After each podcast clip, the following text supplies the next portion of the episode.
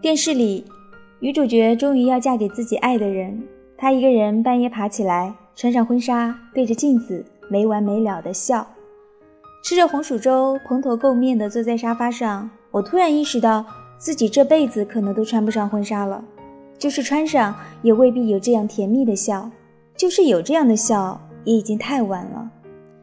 十五岁的时候，再得到那个五岁的时候热爱的布娃娃；六十五岁的时候。终于有钱买二十五岁时候热爱的那条裙子，又有什么意义呢？什么都可以从头再来，只有青春不能。那么多事情跟青春绑在一起就是美好，离开青春就是傻帽。骑车走在大街上，大声唱走调的歌。冬天的雪夜里，嘎吱嘎吱踩着雪地去突袭一个人，紧皱着眉头读萨特的书，并在上面画满严肃的道道。走在商场里，悄悄拆一包东西吃，然后再悄悄地放回去。看一个朋友拍一个搞笑片，但看来看去，我就是笑不出来。原因是这个片子里都是些三十五岁左右的中青年人。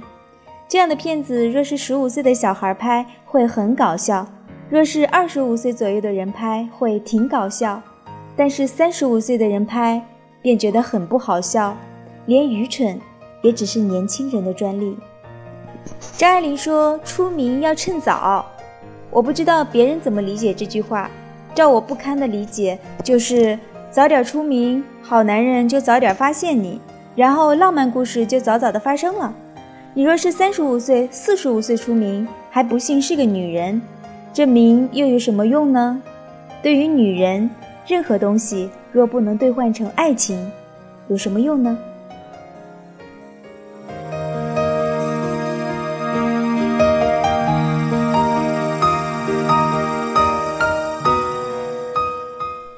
有一年，一个男人指着另一个男人跟我说：“他以后回国的，他以后会当总理的。”然后我就看着那个会当总理的男人一天一天在我身边老去，直到有一天，他已经变得大腹便便了，头发稀疏了，唠唠叨叨了。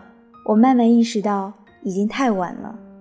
我还认识一个人，他二十六岁的时候才来到美国，才开始学习英语，可是他学啊学。跟着电视学，请家教学，捧着书学，就是学不会。每次见到我，他总是特别兴奋地说：“你听我的英语有没有进步？”然后结结巴巴地说一句火星英语。我看着他，心想，已经太晚了。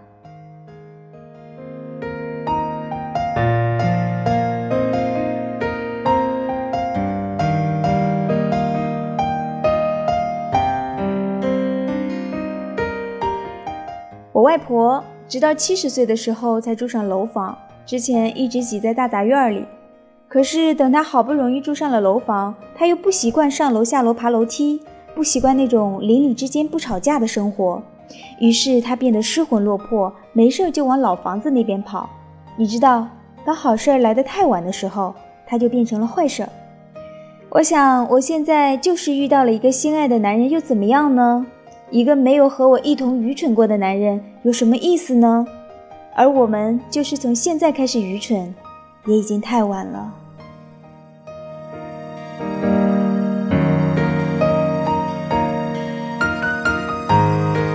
这篇文章名字叫《已经太晚》，来自刘玉。